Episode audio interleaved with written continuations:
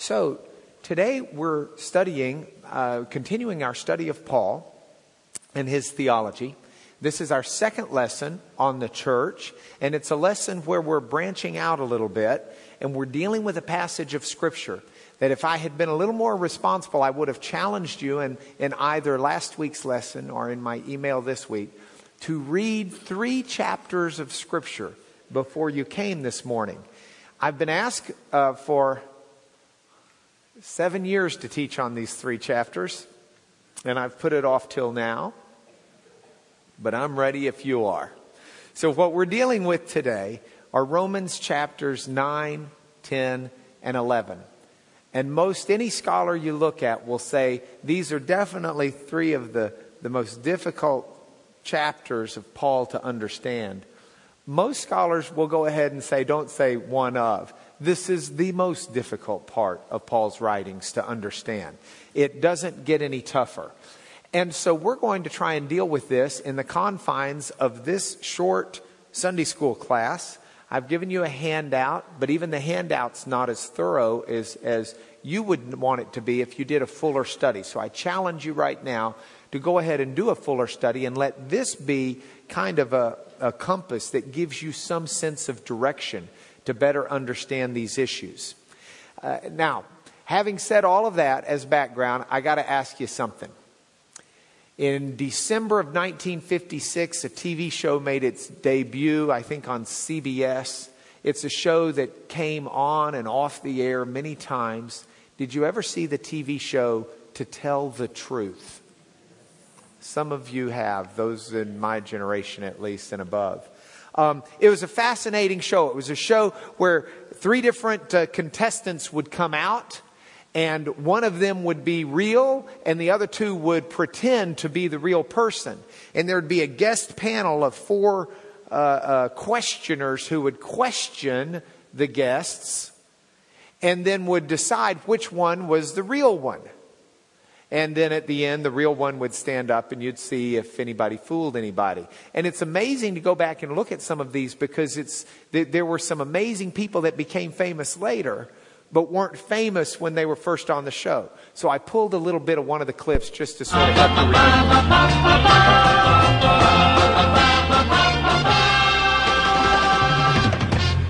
you Number one, what is your name, please? My name is Orville Redenbacher. Number two. My name is Orville Redenbacher. Number three. My name is Orville Redenbacher. And you might ask, who is Orville Redenbacher? Well, as you can notice, popcorn is a poppin', or will be any second, and not surprisingly. Now, this show came on, this episode, before Orville Redenbacher became a household name through his own commercials. In fact, his popcorn wasn't for sale uh, uh, much of anywhere at the time, and this was a huge advertisement for his popcorn and, and, and got him famous. The guests, I mean, the four uh, panelists would ask questions. Uh, Joe Garagiola was one of them, and, and they would go through and ask the questions. Then at the end, they would vote who is the real uh, uh, Orville Redenbacher, and everybody voted for that first fella, number one. Here was the result. Will the real gourmet popcorn king, Mr. Orville Redenbacher, please stand up, sir? Well. and everybody was surprised. Well, this is our uh, theme show for class this week. Because this week, we're going to try and figure out who the real Israel is. And at the end of class, we'll ask, Will the real Israel please stand up? Let me tell you why. There is a problem that I have found in my understanding of Scripture growing up. As I have processed Scripture through the 49 years of my life, I have grown to understand that, that, that some things have always stood out to me problematic. Have you ever found problems that you just needed to try and wrap your head around and try to understand. Well, here's the problem that I want to put out. If you were to start reading in Genesis, you would find over and over God making a promise like this one I've pulled out of Genesis 17.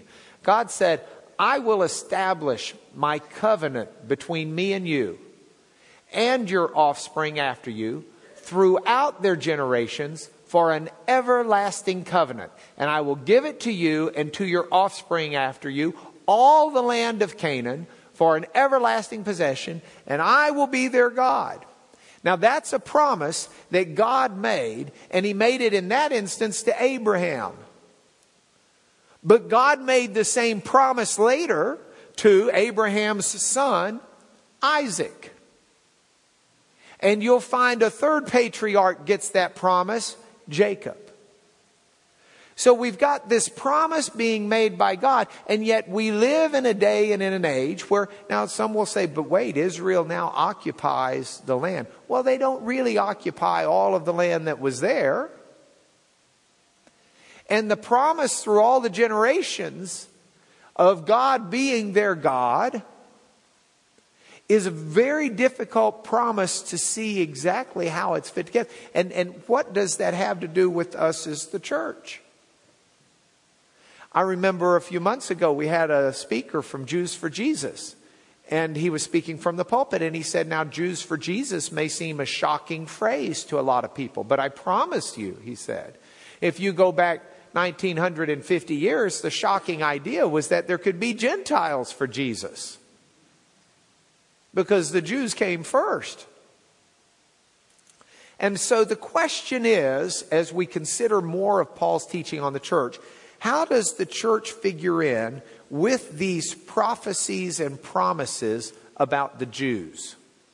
Where does the church fit within Israel and the promises?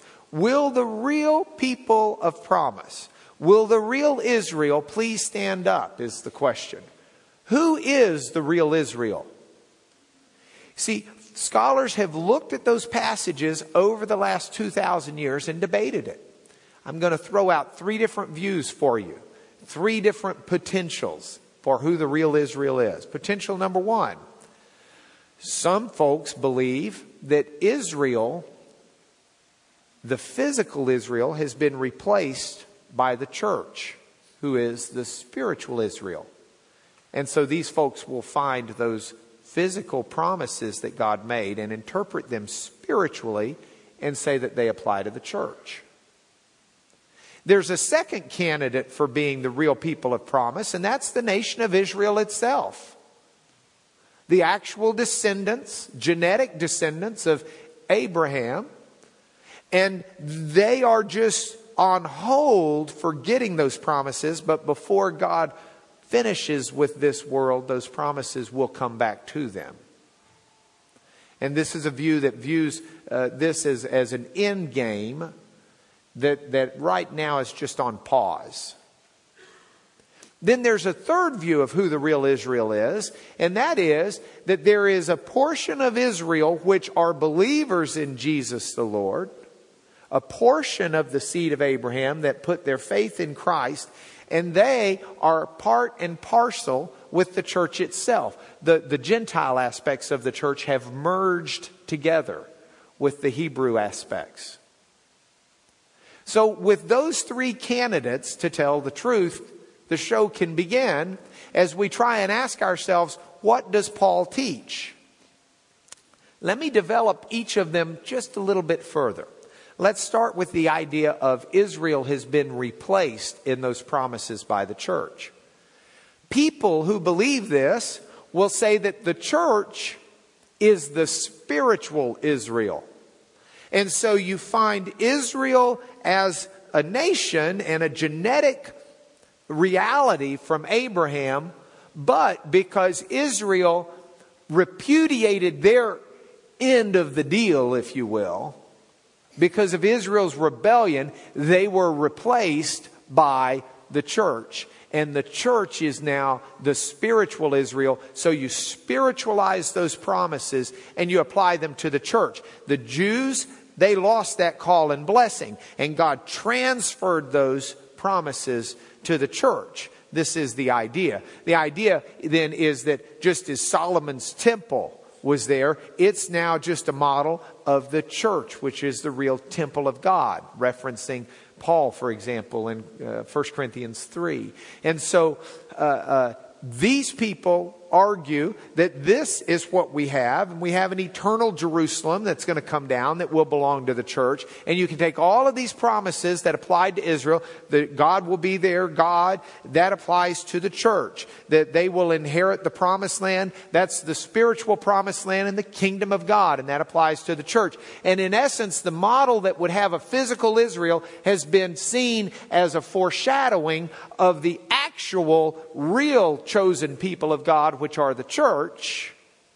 And so those promises, which were physical in appearance, in actuality are spiritual promises that find their fulfillment in the church. Do you see that person, that contestant? By the way, like contestant number one in the episode we have, I find that contestant gets a lot of votes, but I don't think that contestant is the right one. Justin Martyr was an early Christian apologist. He wrote around 150, maybe 155, a defense of his faith. It's called a dialogue with Trypho the Jew.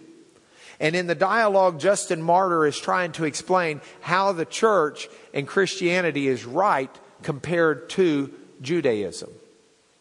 And Justin explains that the, the, the, real promises of God were the spiritual Israel, the descendants of Judah, Jacob, Isaac, and Abraham. Those belong to the church. It's, it's we who've been led to God through crucified Christ who are the spiritual Israel. Now, this was an argument you've got to remember that until the UN recognized uh, uh, Israel taking some Palestinian land in 1947, that the Jews didn't inhabit the promised land really. At least since 120, 130 AD. And, and if you go back before that, in the 67 to 72 AD range, where Titus and the Romans annihilated, decimated the Jewish population, destroyed the temple. Justin Martyr's writing at a time where, for over a lifetime, there really hasn't been Jews in the promised land in the sense, at least, that God had prophesied. And so, uh, uh, uh, what Justin Martyr did is he'd look at these words of Paul in Galatians 6, 16, or here in Romans 9, 10, and 11, and he saw it as applying it part to a spiritual Israel, the church. Okay? Now, contestant number two. Israel is on hold. Now, this is one that's probably going to have a number of folks in here. By the way, I'll bet a number of folks in here agree with number one. I'll bet a number of folks in here agree with number two. And then there hopefully are a number of folks who agree with number three, which is at least where one of us is. And I'll have a shot at showing you why. But number two, these are folks who said, God promised it to Israel and God doesn't lie, which I agree with. God did promise, make a promise to Israel, to the descendants of Abraham, and God does not lie. God's not unable to keep his word. God wasn't fuzzy about the future or his commitment. Some will say it's just a matter of time till God comes back and keeps his promise. And they would point to the, the, the, the fact that Israel is now inhabiting at least part of the land that God had promised to give them. When that seems miraculous after over a years of it being gone. In fact, it's kind of miraculous that Jews exist as a people much less as a nation. And clearly, the hand of God must be in that somewhere. Another statement to which I will agree to, to some degree as well. But these folks say that it's just a matter of time. God's going to keep his promise. God's going to be faithful to the, to, the, to the descendants of Abraham in the way that he said it. Right now, Israel's just being Israel, but give them time and they will change. And, and uh, again, this is something like the first point where I see a measure of truth in what's being said. But I don't think Paul would say Israel is on hold. I think Paul would go with contestant number three the merger theory that believing Israel is part of God's church. And believing Israel has promises of God, which are promises of Israel, but they're part of the church. Now, we know some things about this. We know that God promised the covenant through Abraham, but it was never to all of Abraham's descendants. Go back and read the descend- or read the passages. It talks about a promise to his descendants through the ages, but it doesn't say to every descendant of Abraham that promise will be true. It was always just through a portion, a remnant is the biblical word. And there's a whole theology uh, uh, built around this called remnant theology. But the Old Testament is a story of God's remnant people. It was never a situation where every one of the descendants was covered by the promise. And so God promised a covenant through Abraham, but it was always through a remnant of Abraham. And then God kept that covenant in Jesus Christ. Is Jesus Christ descended bodily through Abraham? Absolutely. He is offspring of Abraham, and in Jesus Christ, God's promises were totally kept. God also has now created or dispensed, proclaimed may be a better word. God has a new covenant that's even greater than the covenant he made with Abraham. A new covenant that's grander. A new covenant that does far more than dispose of a piece of property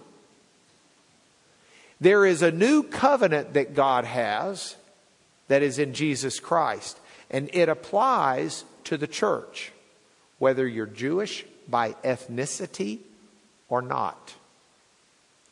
It's no longer an ethnic issue. The promises of God apply whether you're Jew, Gentile, slave, free, red and yellow, black and white. Doesn't matter. It's not a question of your genetics. It's not a question of who your parents were. It's not a question of who your people were. It's not a question of where you were born. It's not a question of what color hair you have, color eyes you have, color skin you have, or colored toenails you painted yesterday. It applies to the church, this new covenant. So let's break this down for just a minute. When God promises Look at how Paul says this. Let's use a little bit of the, the Romans passage for a minute. Paul says in Romans chapter 9, starting in verse 6. Romans 9, let's start in verse 6. Paul probes this in the same light that we're probing it now, saying, you know, in essence, gee, did God lie? Did he fail to keep his word? And Paul says it's not as though the word of God has failed. Because not all who are descended from Israel belong to Israel. Not all are children of Abraham just because they're his offspring. But Abraham was told, through Isaac shall your offspring be named. See, Abraham had two kids one from Sarah, one from Hagar. It was never through all of Abraham's offsprings, it was through Isaac.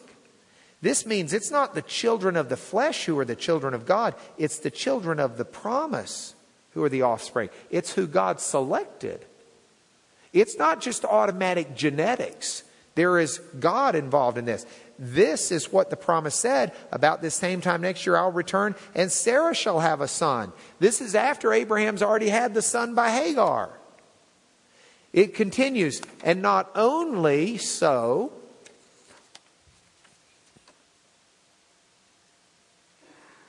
not only so, but also when Rebekah had conceived children by one man.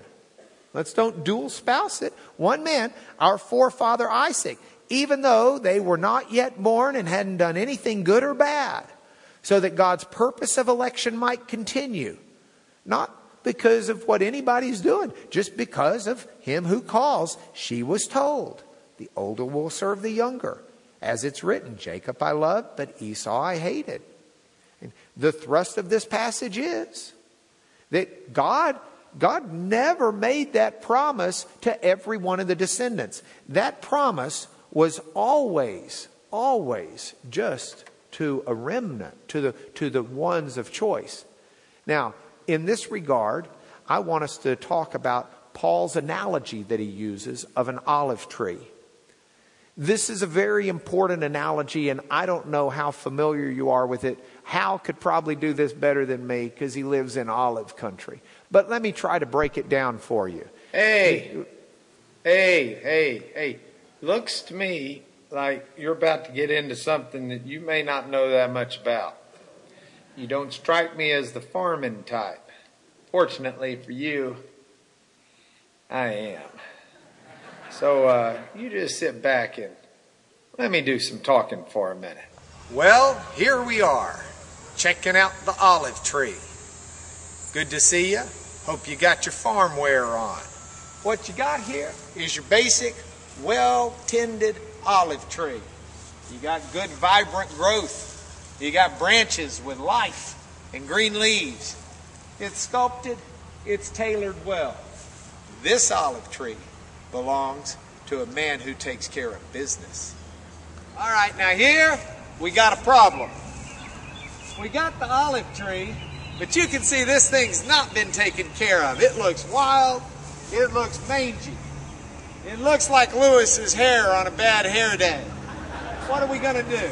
We got some live growth here, but we got these dead twigs that are absolutely useless. All they're doing is, is taking up space and messing up our tree. So a good man, a good gardener, is going to come in, take his shears, Take that bad growth off of there. It serves no good. It's dead. Dead wood. Burn it. And there's more where that came from. We can take this dead wood, we can clear it out, and we can leave us behind a good tree that bears fruit, that's got what it needs to have. One of the wonderful things you can do with olive trees, they're very easily grafted.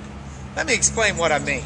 Typically you want a sharp knife, not a dull set of loppers. But let's say you find a really good branch that you like that's producing. This is from a, let's say a wild olive tree, but one that's still producing pretty well. You can take your, your really sharp knife and you can cut that branch off. And you've got a branch. You can come into the main tree that you've got. You can do a cut on the bark of the tree and actually take this branch and slide it into that cut. Once you've done that, you want to take some type of, of material and wrap it around till it heals. But you can do that, and that limb that you have put onto the tree will grow from the sap of that tree and produce olives. It's a way of taking your basic tree and bringing in good fruitful branches from wild trees, putting them on your tree to bear fruit. It's a good idea. Oh, no. Excuse me. I'm sorry. Hmm. Let's talk about olives. It's kind of got me hungry. So, uh, I'm going to eat these and you just, you just do your thing.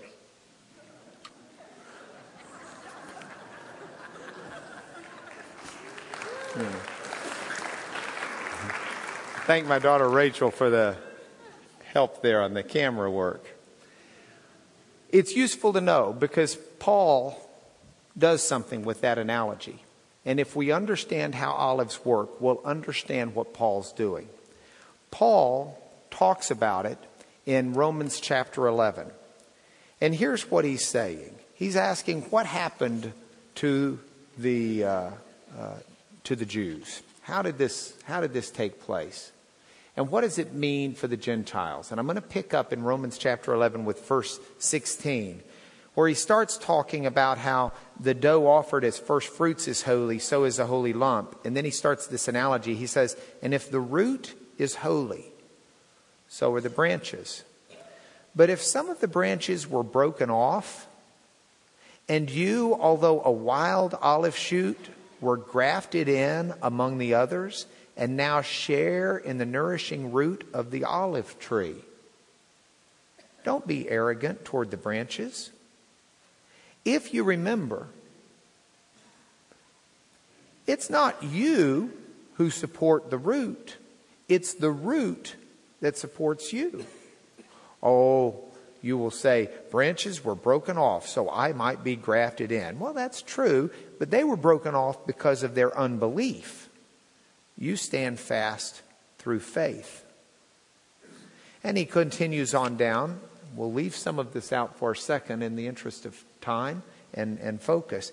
But he continues to say, um, if they do not continue in their unbelief, they'll be grafted in because God has the power to graft them in again. For if you were cut from what is by nature a wild olive tree and grafted, contrary to nature, into a cultivated olive tree, how much more will these, the natural branches, be grafted back into their own olive tree? Here's the analogy that Paul's using. Paul's saying, Paul's saying that there is a tree, and the tree that we see above the ground has roots that grow down into the ground. And those roots are the patriarchs. Those roots are Abraham, Isaac, Jacob. These are the faithful of the Old Testament. They form roots, and these roots nourish and feed the tree. What we're going to see, though, is that tree itself has branched out. And some of those branches out of the tree have been very good and thick, vibrant branches that bring lots of life themselves. And some of them are old, dead, rotten branches that needed to be cut off and taken out because they bear no fruit. And so that's what we have. We have, we have a number of these. Now, Paul says this was the promise that God made through Abraham and the others. And that promise has been fulfilled. That tree has grown. But the promise was never for all of the offspring. The promise was for certain select offspring, and a number of the, the offspring have been pruned away because of their unbelief. And the Gentiles have now come in and been grafted on so that you've got new branches that are coming into this tree that are branches that come from the Gentiles. And God's able, if Jews are believing, to graft them back on too. But this is the tree of promise. God didn't fail in his promise, he's kept his word. And so it's not a matter of, of contestant number one, the Jews were replaced by the Gentiles. No, the Gentiles in the church live in the tree that has for its foundations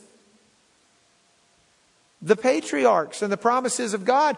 Christians, the Christian Bible is not the New Testament. The Christian Bible has a New Testament and an Old Testament. But you can no more take away the Old Testament and the men of faith and the promises of God and still have the church than you can take away the roots in the trunk and still claim you've got a growing, vibrant tree. And that's Paul's analogy. That's what Paul's, that's what Paul's trying to say. And it would have meant a lot to folks who truly were the, the farmers in their day who understood the nature of the olive trees. And certainly in Rome, they understood those things. The olive trees were the main source of revenue uh, uh, for many people because they produced not only the olive fruit, but the olive oil, which was used in lamps and, and other things as well. So um, you've, got, you've got a tremendous analogy going here. Now, we don't want to leave the analogy all the way because Paul takes it a step further. let's uh, uh, put onto the PowerPoint. Paul says not only do we have a remnant always with an, uh, in a tree sense, but God has even set out a new and a better covenant. Look at the language Paul uses in, in this regard in Corinthians. If we go to 2 Corinthians chapter 3, in 2 Corinthians chapter 3, verse 6, for example, Paul is talking about him, uh, uh, him and, and the folks he was working with, and he says that God has made us competent to be ministers of a new covenant, not of the letter, but of the Spirit. For the letter kills, but the Spirit gives life. The Greek word for covenant, my daughter Rachel's here today. She's a Greek scholar right now. She's taking first year Greek. Rachel, it's diatheke, is the word for, for uh, uh, covenant. It means, uh, Mike Riddle, it's like a last will and testament. That was your disposition of your property. That's the way you, you dispose of it. So God has made Paul a minister of a new covenant, a new disposition of property. Look at verse 16 where he contrasts it with the old. Or verse 14. He's talking about unbelieving Jews that their minds were hardened to this day when they read the old covenant. That same veil remains unlifted. Only through Christ is it taken away. And he's contrasting in this chapter then an old covenant with a new. Well, what, what does that do to our diagram? What Paul says is, is that those promises of God to Abraham were totally met in Jesus Christ. Jesus Christ received every promise of God. Jesus has not just the inheritance of the promised land, he has the inheritance of the earth. Jesus Christ reigns in victory over Satan. Jesus is in a position through his victory to wipe away the old and restore it with the new. Jesus is the one who has the authority to call down a new Jerusalem. Revelation 21. Jesus is the one who has the authority because he has totally received all of God's gifts.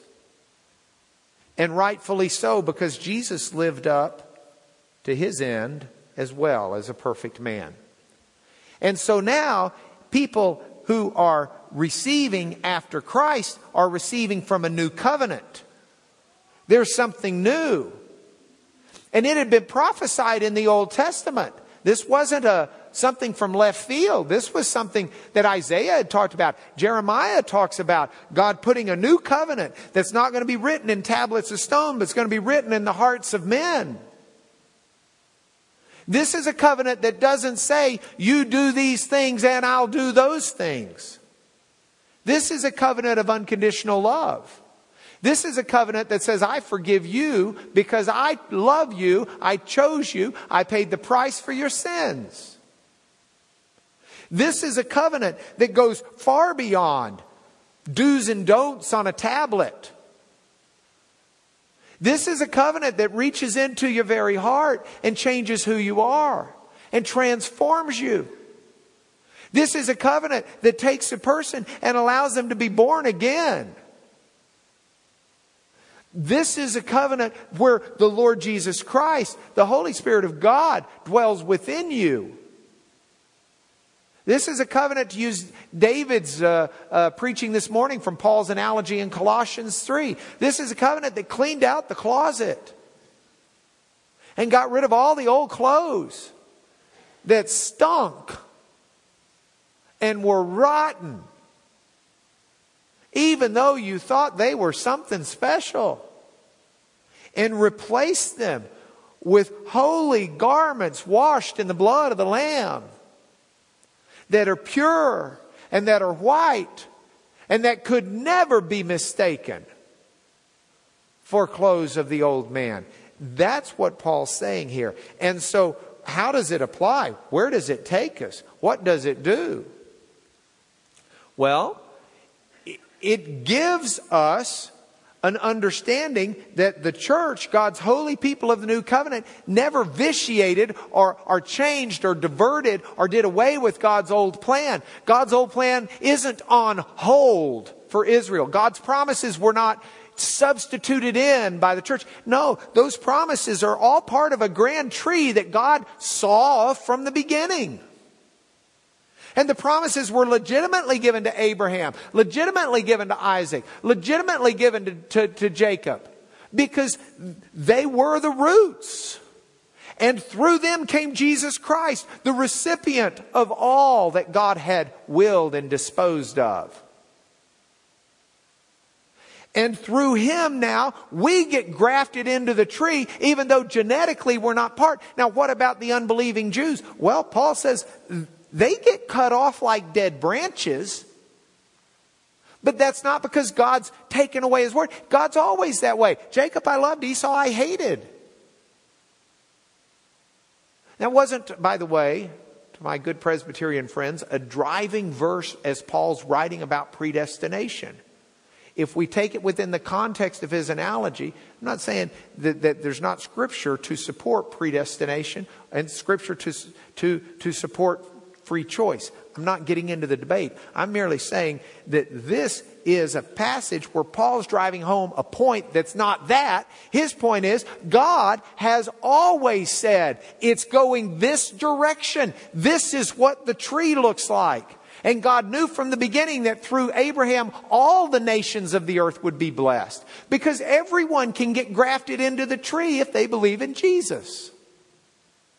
And if they don't, they can get snipped out. It, you can't just get in because you, you're a genetic Jew. That's, that's contestant number three. Now, one of the possible glitches here is what does this say about the future? Because Paul's got some pretty uh, uh, uh, strong things to say about the future if we go back to Romans 11, starting with, say, verse 25. Let's go there. Romans 11:25.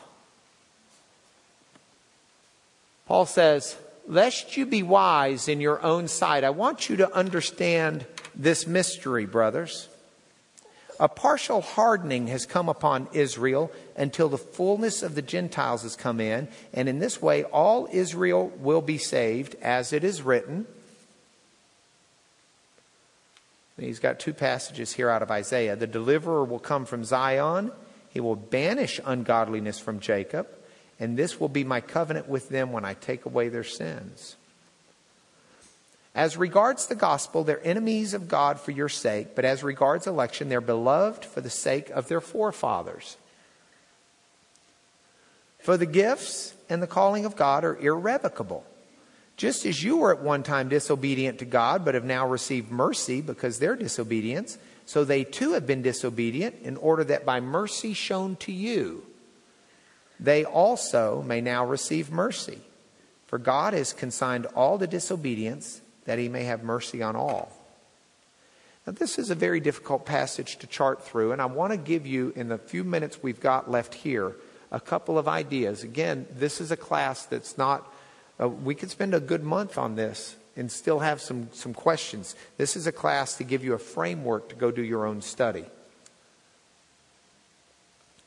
First of all, there is quite a debate over what Paul means when he says, In this way, all Israel will be saved, as it's written. By all Israel, does Paul mean the whole tree?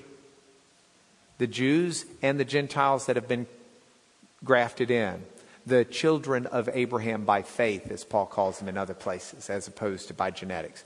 It's very possible that's what he means. He's just saying that everyone within a group. We've always got to be careful when we read the biblical word all, because uh, uh, it doesn't necessarily mean every absolute thing the way ours does. The Greek word pas, pan, means um, everything within a group. Like when it said that all uh, Jerusalem went out to be baptized by John the Baptist, that didn't include Pilate probably and a whole bunch of the high priest and a whole bunch of people. You know, it, it just meant all of that group that went, went. Um, in this way, all Israel will be saved. So that may just mean that Paul's talking about the tree. I don't think that Paul is saying there that every genetic Jew will be saved. because I think that is contrary to what he's already told us about Jacob I loved and Esau I hated. But, uh, uh, you know, I'll, I'll be able to tell you definitively um, in heaven. The, though it may take me a few millennium up there to even figure it out. But it's one of those things I'm going to check into. And um, in this way, all Israel will be saved. Here's the thrust of what he's saying that God will banish ungodliness from Jacob. This will be my covenant with them when I take away their sins.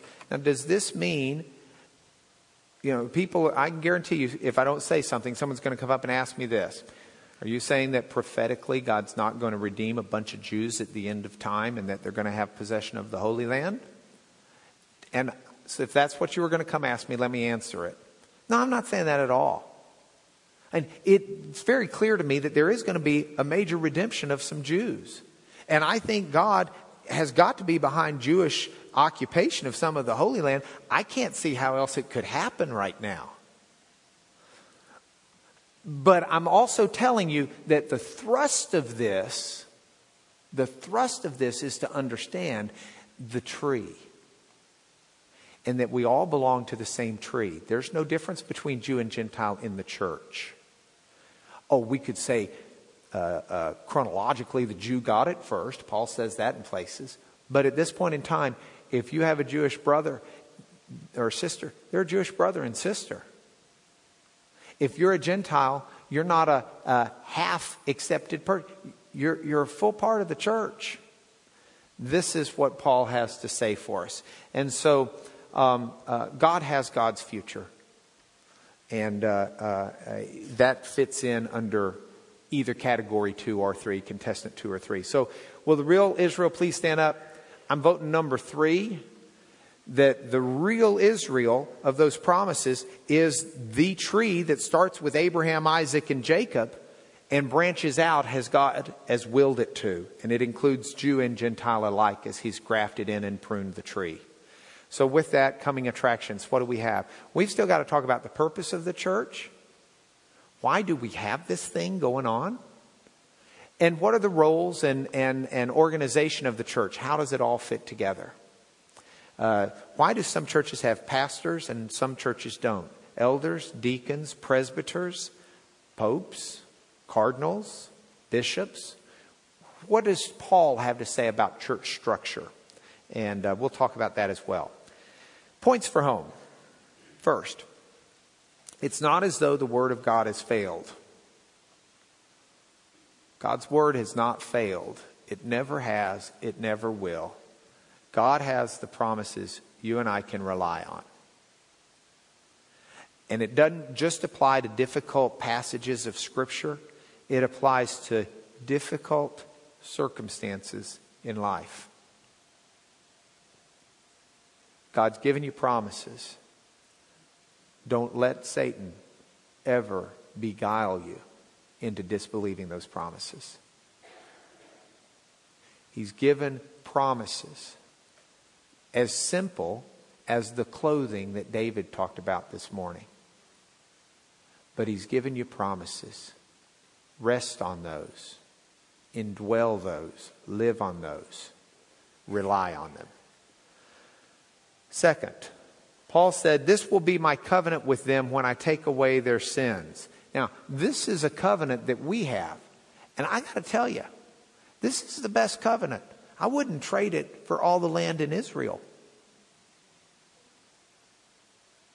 What would you rather have? All the land in Israel? Oh, all the world are an intimate relationship with God through eternity because He forgave you every sin you've committed and every sin you will commit. I'm going for the latter. Last point. The children of the promise are counted as offspring. If you have a relationship with God through Jesus Christ, the crucified Savior, then you are God's chosen people. You're grafted into the tree. Praise the Lord. We're chosen people. And it's a wonderful place to be. Would you pray with me? Lord, forgive us when we try to put you into our boxes and put you into our models. Lord, I think it's a natural part of us to try and understand you in our terms. But we confess to you that we need your revelation. We confess to you that we need security of you and not security of just where we've always stood. Father, may we stand upon your promises. May we stand upon your word. May we stand with confidence as we see what you've done in the past, knowing full well that you will take care of the future, and certainly confident that you have our today. You have chosen us, Lord, as your people. It is a great honor to be your people. And I pray your blessings on your people today. Through Jesus, our Lord, our Savior, we pray, Amen.